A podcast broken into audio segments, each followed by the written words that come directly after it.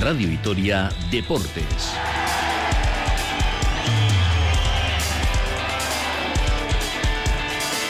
Con Rafa Munguía.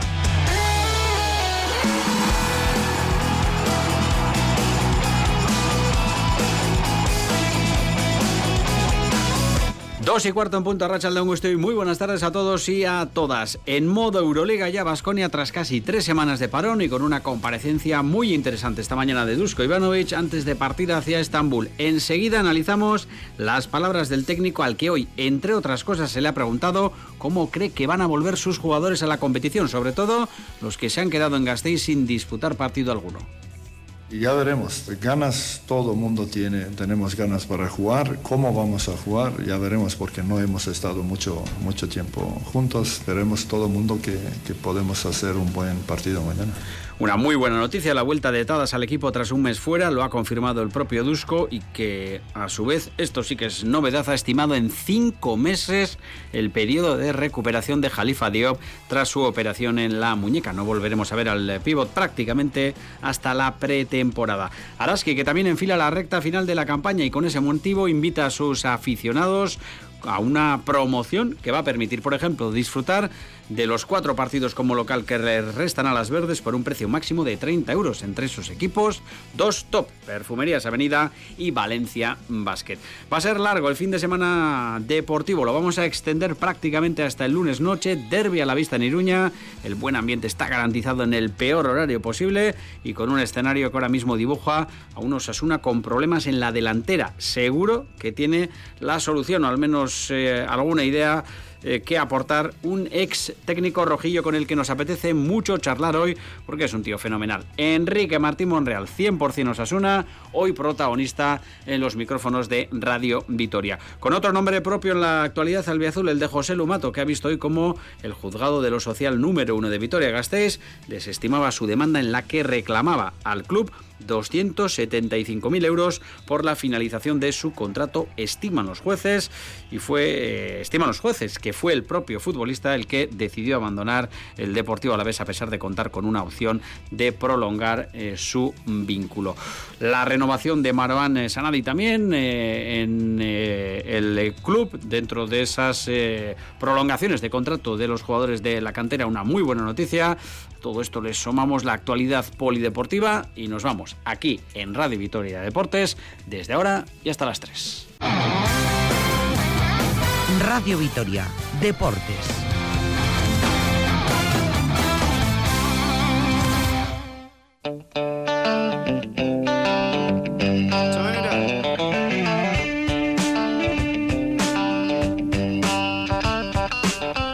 Está claro, ahora es decisivo, ahora no hay mucho margen de errores. Hay que pensarlo en cada partido como partido más importante que se puede jugar.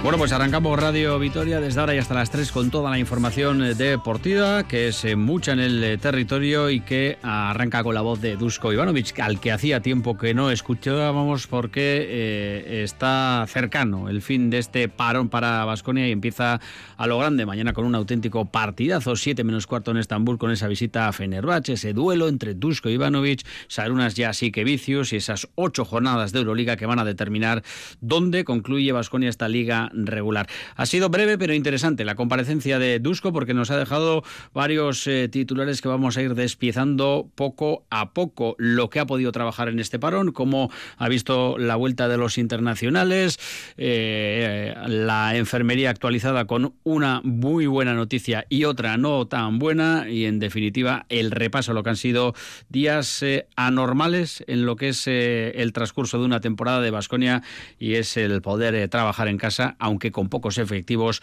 con el grueso de la plantilla ya días como el de hoy y el de ayer. Rumbo a Estambul el equipo y también el enviado especial de esta casa, al que pillamos como casi siempre haciendo escala en algún aeropuerto. Ricardo Guerra, Richie, arratsalde on.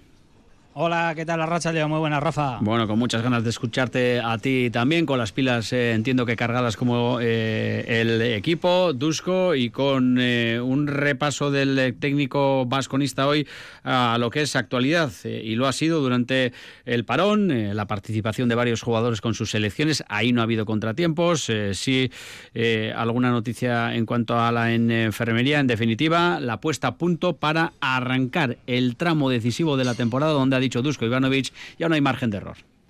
Sí, sí, absolutamente, ¿no? En cuanto al parón, bueno, pues no vamos a engañarnos, se nos ha hecho un poquito largo, tanto tiempo sin baloncesto, ¿no? Consecuencia de no haber podido disputar la Copa, no hay que olvidar que Baskonia disputó su último partido el pasado 11 de febrero y el siguiente va a ser mañana, ya en marzo, ¿eh? En medio de estos 18 largos días sin competición, aunque es cierto que hasta 5 jugadores, como bien comentas, han estado con sus selecciones y, en definitiva, hemos pasado de la altísima velocidad, el ritmo frenético que te va marcando la temporada, pues a estar parados casi 3 semanas, y ahora lo que toca, como bien ha comentado Dusko, es pulsar de nuevo el interruptor, ¿no? Porque mañana comienza un mes de marzo frenético, con 11 partidos y además 11 partidos en los que se van a decidir muchas cosas, ¿no? Para empezar, la Euroliga, ya solo restan 8 jornadas para el término de la fase regular y 6 de esas 8 jornadas están programadas para este mes de marzo, ¿no? Y para Baskonia el calendario no va a ser nada sencillo, ¿eh? Porque tiene 5 duelos a domicilio y solo 3 en casa, pero para nadie lo va a ser, ¿no? Con la igualdad que hay en la tabla. Así que, bueno, pues con la incógnita, que también lo ha comentado el propio técnico de Baskonia, de cómo va a volver Baskonia después de este larguísimo parón de prácticamente 3 semanas, pero seguramente que les ha venido muy bien para resetear, sobre todo mentalmente, que yo creo que el equipo lo necesita, y para afrontar con total garantía lo que resta de temporada, que es mucho y muy interesante para el conjunto gasteiztarra. Que ha trabajado el técnico y los jugadores durante estas prácticamente 3 semanas. Lo resumía así, casi paso por paso, hoy Dusko Ivanovic en el Bues Arena. Bueno, hemos tenido un parón bastante largo y pensaba que le podemos aprovechar bien, y normalmente gente que nos dice, mira, tanto tiempo sin jugar es ocasión para que puedes mejorar. Pero con todas las circunstancias que hemos tenido, con 5 jugadores con selección, hemos tenido 6, un momento hemos tenido 5 por nacimiento de hijo de Matt, que se entrenó 3 días, pero intentamos a entrenar bien, aprovechar bien este tiempo, y ayer y hoy son únicos 2 días que podemos entrenar todo equipo juntos. La verdad que ayer hemos hecho un buen entrenamiento, espero hoy también, pero cómo vamos a jugar es un poco incógnito después de tanto tiempo sin estar juntos, ya veremos. Bueno, una sensación que ha transmitido Dusko Ivanovic, lo ha dicho 2-3 veces, no sé cómo vamos a estar porque tengo alguna duda acerca de los jugadores que han estado fuera, esa pérdida de automatismos cuando se cambia de equipo, en definitiva, que la incógnita que es Baskonia ahora mismo lo va a ser también el resto de equipos, por ejemplo, mañana Fenerbahce. Hasta nuevo basconista hemos tenido, el hijo de Mate Costello, que ha nacido en este periodo.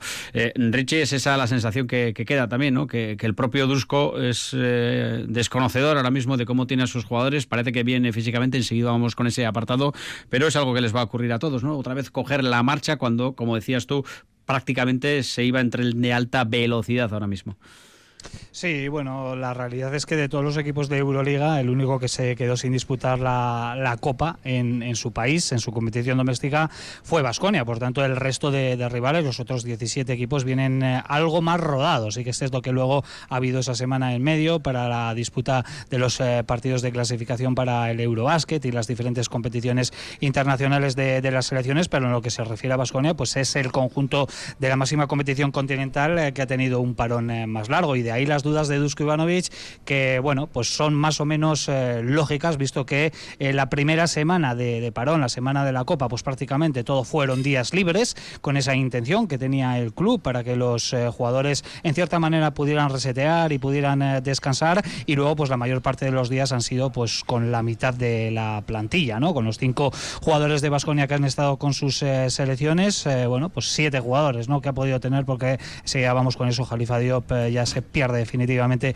lo que resta de la temporada. Pero todos están más o menos igual, sin ir más lejos, Fenerbahce, que también tiene una cantidad tremenda de jugadores que han estado con sus selecciones, por tanto, nada, excusas, Dusko nunca las pone y seguramente mañana, frente al conjunto de Šarūnas Jasikevičius, esperará una muy buena versión de su equipo para intentar asaltar lo que por otra parte es un gran fortín esta temporada, el Ülker Sport, donde Fenerbahce tan solo ha perdido un partido de Euroliga en esta campaña. Venga, vamos con la enfermería con dos noticias, una confirmación, seguidas de pregunto, Richie, si lo esperabas, un periodo tan largo de convalecencia de Khalifa Diop y la buena, la vuelta de Tadas, prácticamente un mes fuera del equipo, uno de los puntales, sin duda el gran capitán que va a volver en una de las canchas importantes. Diop, pues con una sonrisa, lo decía Dusko, que viniendo a decir, os lo estoy contando, no lo sabéis, pero es algo que yo ya manejo hace días. Ivanovic. Bueno, Khalifa yo creo unos 5 meses, que no puede estar esta temporada, para él está acabada. Tadas se entrenó ayer con nosotros, se entrenó ayer y antes de ayer progresivamente, y espero que no tenía ninguna molestias, así que espero que hoy puede entrenar y que mañana puede jugar. Está claro, después de 4 semanas sin jugar, que le va a costar, pero bueno, más importante es que de momento está muy bien recuperado. Dos aspectos, Richie. Khalifa Diop no ha contado prácticamente o muy poco para Peñarroya y Dusko, pero la lesión es de larga duración, ya no se va a poder contar con él. La flecha para arriba, la vuelta de Tadas Kerskis, que este sí es ahora mismo casi como un fichajazo. Sí, una buena y otra mala, ¿no? Las noticias que nos ha dejado Dusko Ivanovic en relación a la situación física del equipo. Yo creo que la mejor de todas es que los 5 jugadores que han estado disputando además muchos minutos con sus selecciones han regresado sanos, pero sin duda la mejor de las noticias, que es fantástica, es ese regreso de Tadas, ¿no? Porque su último partido fue el 28 de enero ante el Obradoiro en Liga CB. Pocos días después, recordamos que se anunció una lesión muscular en su muslo derecho, se ha perdido en total 5 partidos, pero ha sido uno de los grandes beneficiados, ¿no?, de este largo parón para Baskonia, porque lo ha aprovechado para no solo, lógicamente, no acudir a la llamada de su selección en Lituania, sino para completar su recuperación, y si no sucede nada raro, como ha avanzado Dusko, reaparecerá tras un mes prácticamente en el dique seco. Y luego la mala noticia, aunque más o menos esperada, pues la protagoniza Khalifa Diop. Sí que es cierto que pocos contábamos con verle esta campaña, no teníamos un plazo de recuperación concretamente marcado, ¿no?, por el club en el parte médico cuando se anunció la operación. Podíamos tener referencias de lesiones similares en otros jugadores que más o menos tenían un plazo de unos 2-3 meses, por tanto podemos considerar que sí que ha sido una sorpresa, ¿no?, los 5 meses que hoy Dusko Ivanovic ha concretado, ha marcado para la vuelta a las canchas. Así que bueno, aunque esperado, no duele menos, ¿no?, porque ahora mismo Baskonia se va a quedar con 12 jugadores en plantilla, que no es la estructura inicial que estaba en mente de la junta directiva, porque son 13 los jugadores que Baskonia manejaba para afrontar la temporada. Veremos si hay alguna novedad, algún movimiento que de momento no se espera en cuanto a fichajes, pero es cierto que la baja de Khalifa Diop deja bastante diezmado ese juego interior, aunque no ha sido un jugador que haya contado por diferentes razones, ¿no?, sobre todo por las lesiones esta temporada, ni para Peñarroya en el inicio ni para Dusko Ivanovic. Temporada perdida, una pena esta primera campaña de Khalifa Diop vistiendo la camiseta de Baskonia. Va a tener sin duda más oportunidades porque ha firmado, recordamos, un contrato multianual con la entidad gasteiztarra. Limpiar la cabeza, empezar bien la pretemporada, aunque va a llegar justito también para ese trabajo, y pasar página de una temporada para olvidar del pívot que estaba llamado a ser uno de los hombres importantes también esta campaña. Vamos a mirar ya un pelín mañana ya en profundidad al partido de Fenerbahce. Mañana 7 menos cuarto, enfrente un equipo siempre diseñado para cotas importantes y que parece que le está dando la vuelta a la situación. ¿Qué equipo nos vamos a encontrar mañana y qué tiene que mejorar respecto a los últimos partidos de Euroliga este Baskonia? Dusko Ivanovic. Es cierto, y además jugamos contra un equipo que se ha hecho para estar muy arriba. que tenía problemas, muchos problemas de lesiones, problemas de cambiar de entrenador, pero ahora está jugando muy bien. Ahora ya todo el mundo sabe su rol y tiene muchos jugadores de mucha calidad que pueden jugar situaciones uno contra uno, de pick and roll, de encontrar buenas soluciones. Un equipo muy completo. Nosotros, ¿qué tenemos que mejorar? Muchas cosas, ¿no? Pero principalmente nuestra defensa tiene que ser mejor y sobre todo nuestros comienzos de partido tiene que ser mejor. Bueno, pues aquí, Richie, más de lo mismo, de lo que viene ocurriendo toda la temporada. Uno de los principales defectos, rémoras de Baskonia cuando ha perdido ha sido la escasa concentración y agresividad en los comienzos. En una cancha como la de mañana, siempre caliente, eso va o tiene que ir de serie para al menos pelear el partido. Sí, los malos inicios, ¿no?, que están significando una grandísima rémora, y luego el sobreesfuerzo, ¿no?, que cuesta volver a los partidos cuando él es capaz de regresar, ¿no? Nuestra última referencia, sin ir más lejos, fue aquel partido del 11 de diciembre frente al Juventud, con una malísima puesta en escena, y luego Baskonia no fue capaz, ¿no?, de sacar adelante un partido, y nos fuimos al parón con un mal sabor de boca. Mañana se antoja fundamental no solo un buen inicio, sino completar 40 minutos bueno, pues de gran nivel, porque en frente está uno de los equipos quizás más en forma, ¿no? Recordamos que Fenerbahce arrancó bastante bien la temporada en Euroliga, empezó la campaña con Dimitris Itudis, poco a poco se fueron desinflando, encadenaron una serie de resultados negativos que al final motivaron, ¿no?, que se produjese el cambio en el banquillo, pero desde que se sentara Šarūnas Jasikevičius a mediados de diciembre en el banquillo del Fenerbahce, pues ha habido una muy buena reacción, ¿no? 9 victorias, 4 derrotas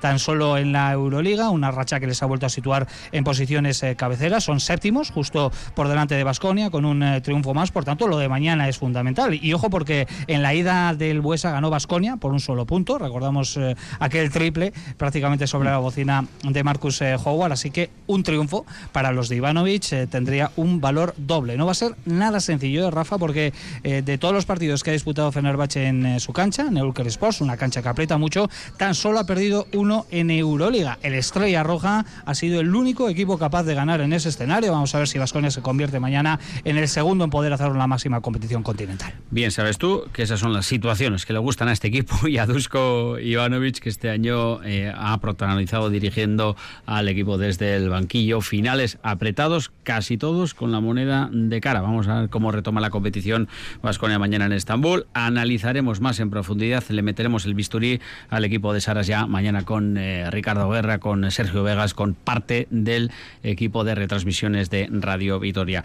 Buen trayecto hasta la capital turca, Richie. Seguimos hablando ya mañana desde la capital, que va a acoger la vuelta de Baskonia a la competición. Ondosegui. Eskerrik asko, agur. Bueno, y para cerrar el bloque vasconista, una voz, la de Pavel Sapkov, ya en Donostia, el jugador ruso que va a militar en GBC, en Gipuzkoa Basket, hasta el final de temporada, con un claro objetivo: colarse en el playoff de ascenso a la ACB y aportar lo que este jugador viene a darle al equipo guipuzcoano. Viene de la G-League y seguro va a tener minutos. Vamos a ver si los aprovecha en Donostia. Sapkov. Bien, intentando dormir bien después de jet lag, pero bien. Aquí poco a poco entrando en el proceso. Bien, muy buen ambiente, muy buen rollo en el equipo, entrenando a tope y preparándose para los partidos. Yo bien, aprendiendo sistemas, conociendo a mis compañeros poco a poco. Y nada, quiero ayudar al equipo lo máximo posible a ganar partidos. Oh, I need a good time. 2:35, cerramos el bloque de baloncesto hablando de Araski, que vuelve a la competición el sábado en la Seu d'Urgell, Cadí la Seu, Kutxabank Araski, un club, el Gasteiztarra, que ha presentado hoy una promoción. Si parpadeas te lo pierdes, es el lema relativa a los 4 partidos que le restan al equipo en Mendizorroza. El 9 de marzo el primero, a las 7 recibirá al Celta, un duelo vital con un equipo que también está en la zona baja de la tabla, más abajo además que el conjunto Gasteiztarra, para luego dar paso a los duelos ante Perfumerías Avenida, Valencia Basket y el CR ante Jairis. La posibilidad de acudir a estos partidos, a los 4 por tan solo 30 euros es el precio máximo, los jóvenes por 10 y los chiquis por 4, así que una oportunidad que no pueden desaprovechar los aficionados de Araski. Hacemos una parada y abrimos capítulo albiazul. Hoy un invitado muy interesante que seguro nos va a sacar, porque es así, una sonrisa. Radio Vitoria, Deportes.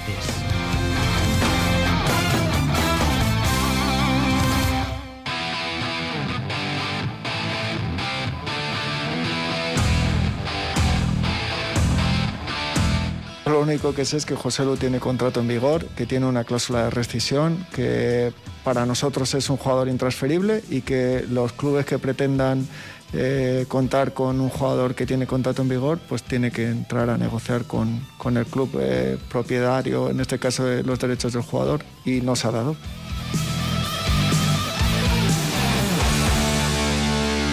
Era Sergio Fernández en el verano del 21, hablando de Joselu Mato. Queda lejos, pero fueron momentos complicados para el club, para el delantero, que entonces se pidió salir al Sevilla, estuvo firme, entonces el Deportivo Alavés, y no pudo. Sí que lo hizo luego y todo acabó en un litigio entre los dos agentes, en este caso el futbolista y el Deportivo Alavés. Pues bien, hoy el juzgado de lo social número 1 de Vitoria-Gasteiz ha desestimado la reclamación del delantero frente al club.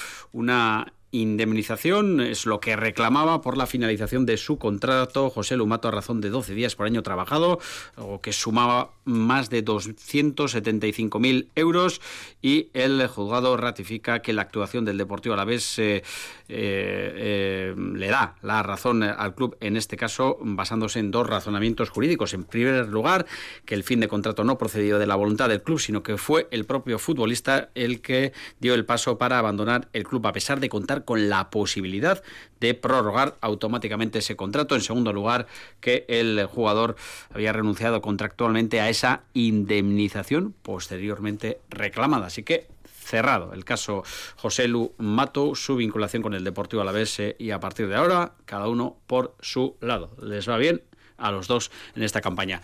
Iker Perea, Arratsaldeon, Iker. Hola Rafa, Arratsaldeon. Vamos a actualizar cómo está la previa de este Osasuna Deportivo Alavés, el lunes a las 9, con novedades importantes, sobre todo en Osasuna, que va recuperando jugadores, pero antes una buena noticia, porque sigue el filial albiazul renovando a sus piezas más importantes. Hoy también el turno de un gasteiztarra, Marouane Sanadi, que ha renovado hasta el próximo año 2027, y el Deportivo Alavés, que sigue renovando a su patrimonio, porque ya son hasta 5 las renovaciones en el Mini Glorias, empezando por Unai Ropero, el máximo goleador del filial, Adrián Rodríguez y Gaizka también porteros, Víctor Parada, que ha debutado esta temporada con el primer equipo también, y el último, como decíamos, Marouane Sanadi, el gasteiztarra, hasta junio de 2027 ha firmado, lleva en el Deportivo Alavés en la estructura desde el verano de 2021, comenzó en el San Ignacio, procedente de Lariz Navarra, y esta temporada pues se está ganando esa renovación con 7 tantos.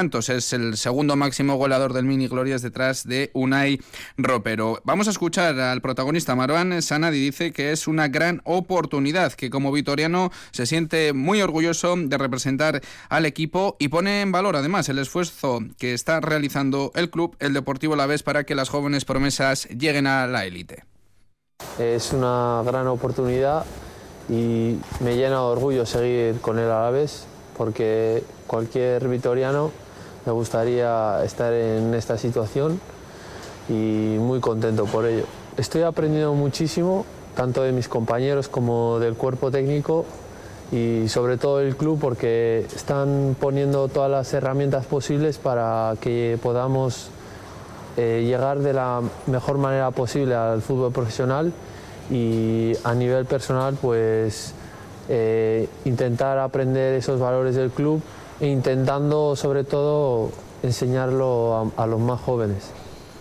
Ya van unos cuantos, renovados en el filial albiazul. Subimos de categoría, Iker, para hablar del equipo de Luis García Plaza, que se ha ejercitado hoy. Mañana escucharemos a Quique García, y en Osasuna pues estamos toda la media semana mirando a la delantera del conjunto rojillo. Lo que hoy ha recuperado Yagoba Arrasate son laterales. Sí, Jesús Areso y Johan Mojica se han reincorporado a la dinámica del equipo. José Arnaiz y Rubén Peña continúan con su plan de recuperación. Y ojo, malas noticias para Osasuna. Aquí pues igual nos alegramos un pelín, porque Raúl García de Haro y Budimir, los dos delanteros del equipo rojillo, continúan con ese trabajo individual. De momento, Yagoba Arrasate, que no cuenta con ningún delantero. Vamos a ver si nos dan alguna pista más desde la capital navarra, en una semana especial, como lo son siempre las semanas de escalera. Ahora lo explicamos.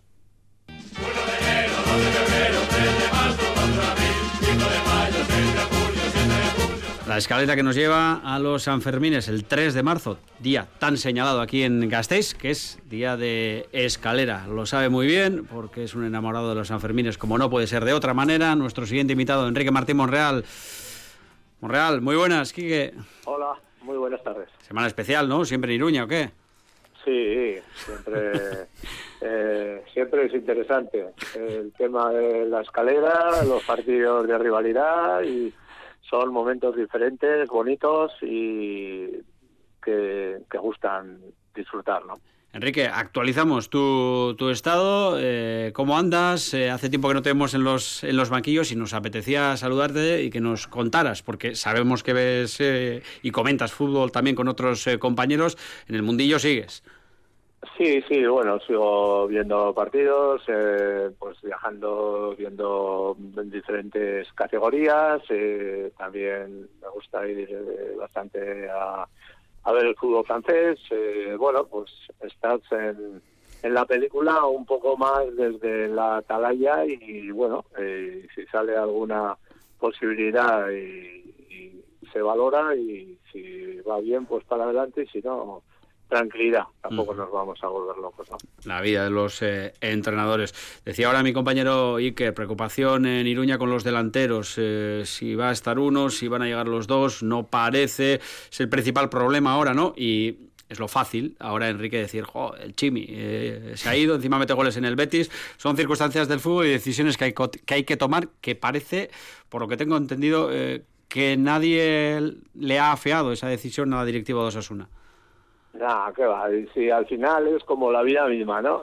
Lo que dicen, media vida mirando para atrás, media vida mirando para adelante, y en la aquí y ahora a veces nos olvidamos. Lo que ha pasado no vale absolutamente para nada. Ahora ha valido pues para el jugador, para estar donde está, para que Osasuna, bueno, disfrutara de sus goles.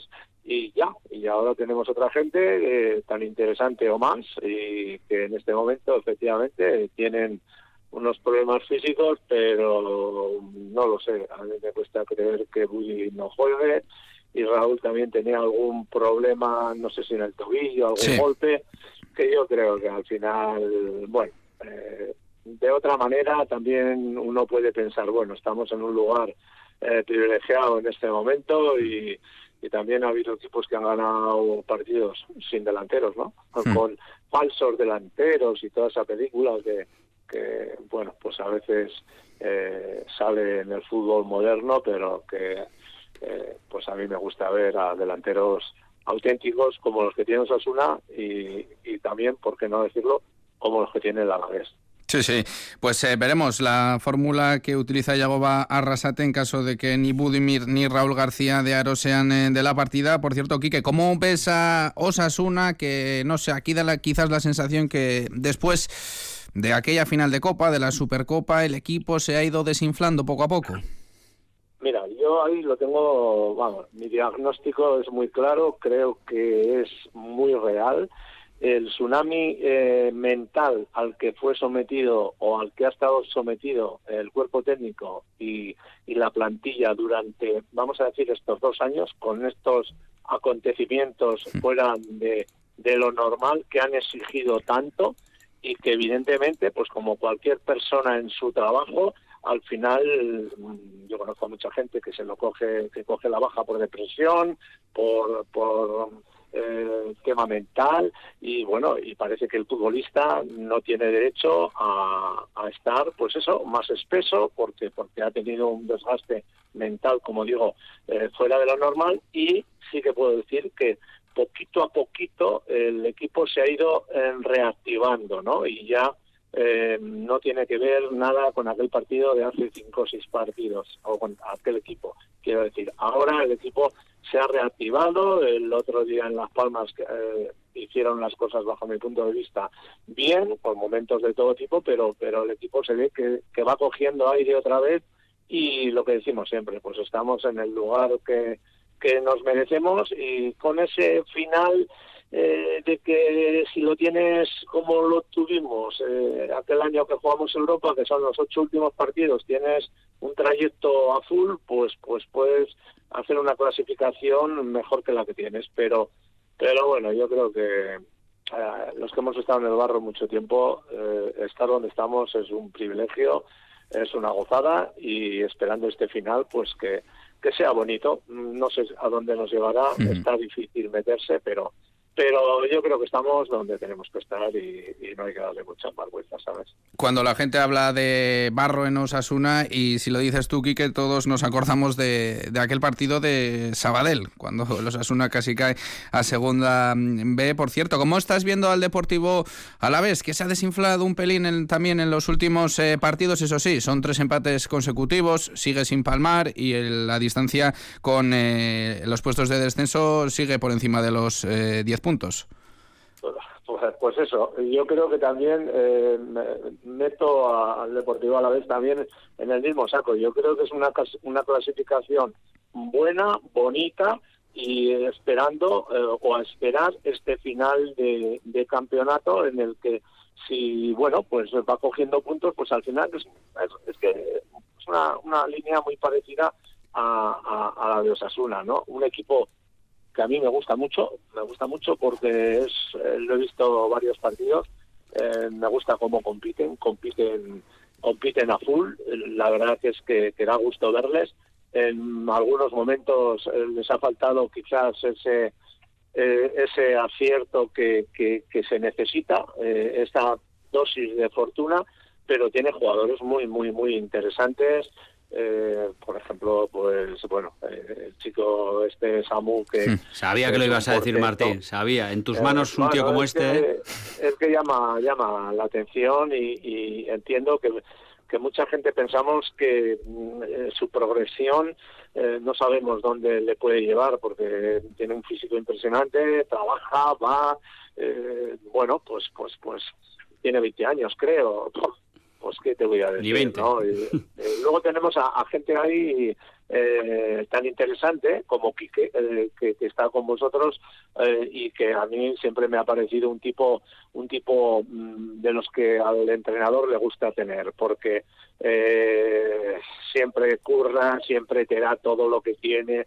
Un tipo que trabaja a favor del equipo, siempre, juegue de principio, no juegue, al final de liga siempre aporta, o ha aportado seguro, momentos decisivos, seguro, lo hizo en Osasuna, en Vitoria también, y este tipo de jugadores yo creo que a cualquier entrenador le gusta, ¿no? Y además de otros que hay por ahí, que bueno, a mí me parece que tiene un equipo bonito, y sobre todo muy, muy competitivo, chicos que han venido de la Real Sociedad, que también controlas, y la verdad que bueno, pues yo creo que están donde tienen que estar. Siempre somos egoístas y queremos, joder, si hubiésemos ganado aquel partido o aquel otro, pero también hay alguno que igual hemos puntuado, hemos ganado sin darnos cuenta en el minuto 95, y de ese nos acordamos menos, ¿no? Pero bueno, esto es así. Yo creo que los dos equipos están en una buena clasificación, y que al final de temporada va a ser una temporada como muy muy bonita para los dos. Quique, ya para ir acabando, en este nuevo fútbol de, decías antes, de falsos nueves, de expected goals, de VAR, nos encontramos con un derbi en Iruña, aquí cerquita, un lunes a las 9 de la noche. Recuerdo yo, creo que estabas tú en el banquillo de Osasuna en segunda, cuando vinisteis a Gasteiz, prácticamente 10.000 rojillos, sí, con un ambiente espectacular. Sí. Eras tú, ¿verdad? Jo, es que no hay nadie que entienda esto. Enrique. Claro, y también recuerdo el partido de vuelta, que creo que fue un domingo a las 12, en Sadar. 3-1 fue el resultado, Quique. Eso es, un montón de gente de Vitoria o de Álava, y joder, te fastidia porque, como te he dicho al principio, estos partidos son de una connotación diferente a otros, ¿no? Hay ese ambiente callejero de almorzar antes de, o de comer antes del partido de la tarde, o de merendar antes de ese partido a las 8, no sé, es que a las lunes a esa hora pues se frena, y entonces, hombre, pero te digo una cosa, el forofo y el aficionado de la Alavés y de Osasuna, yo te digo que 500.000 pueden venir perfectamente, porque la afición de uno y otro equipo, claro, somos así, o sea, y basta que nos fastidien un poco, pues para que seamos igual un poquito más cabezones, y pues ahora hemos pedido, hombre, aunque vengamos a las 3 de la mañana a casa, ¿no? Pero sí, le quitan ese ambientillo en la ciudad, que le da un... Bueno, pues a nivel de hostelería y todo esto, ¿qué te voy a decir que no suponga para una ciudad y para otra, ¿no? Una auténtica... Pero bueno, una pena. Más allá de todo eso, pues a ver si el año que viene podemos vengarnos, ¿no?, de esta historia, y podemos tener un sábado, yo qué sé, a las 6:30 de la tarde, un partido en el Sadar o en el Lizarroza, pues eso, después de haber tomado el vermú, de haber comido, de haber estado a gustito y ha pasado una tarde fenomenal. Un horario como Dios manda. Para cerrar, no tiene nada que ver con esto, pero tenemos un entrenador top aquí. Hay una semifinal de Copa esta noche en San Mamés. ¿Cómo ves ese partido después de que el Vasco Aguirre, zorro, se llevara el gato al agua el otro día en Donosti? Sí, ¿sabes qué pasa? Que yo tengo una máxima. Después del playoff que nos tocó y tal, que era partidario siempre de jugar el primer partido en casa... El otro día, por cercanía, por todo, pues quería que la Real fuese a la final, pero tenía la mosca detrás de la oreja, porque en estos partidos de semifinales me gusta más el primer partido en casa, y aunque ganes 1-0, aunque pierdas 0-1, aunque empates, tienes opción en el segundo partido.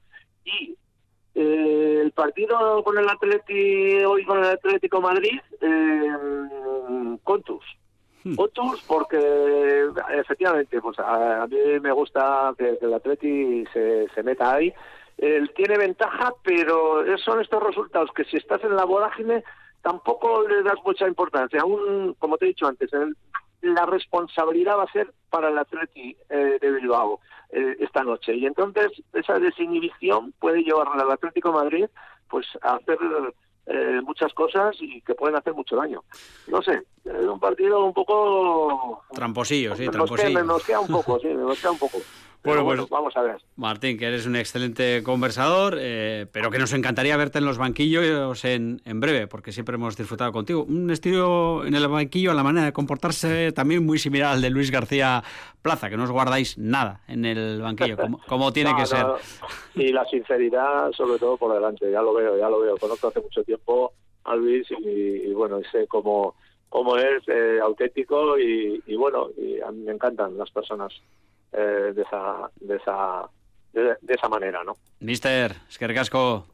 Gracias, muy amables, Lo mismo. 2:57. Vamos a cerrar hoy con una invitada muy especial. Vamos a ver si nos da tiempo a charlar, nada, aunque sea un par de minutos, 3, con ella.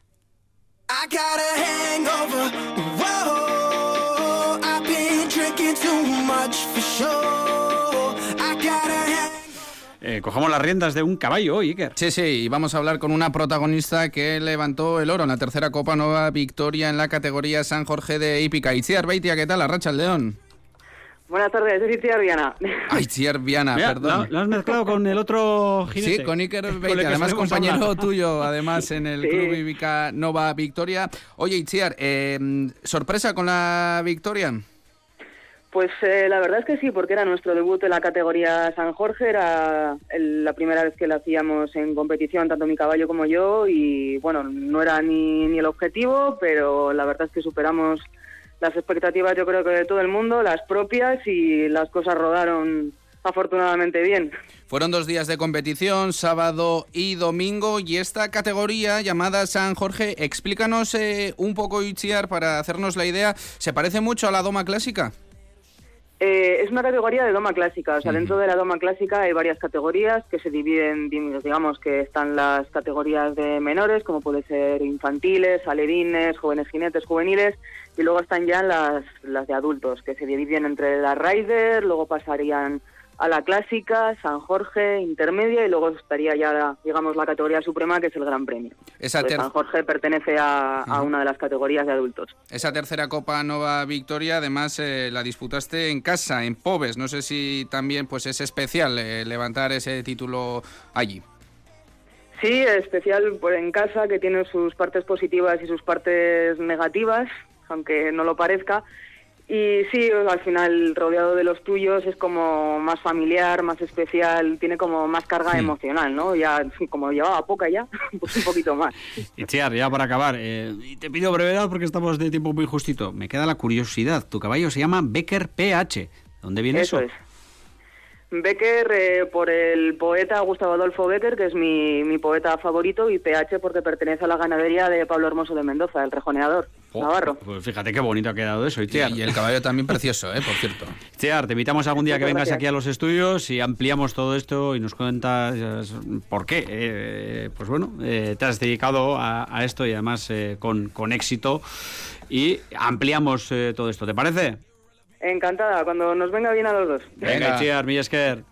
Venga, vosotros, agur. Iker, mi esker suri. Agur. Lo dejamos aquí, habrá más deporte esta tarde con Iker Perea. Agur.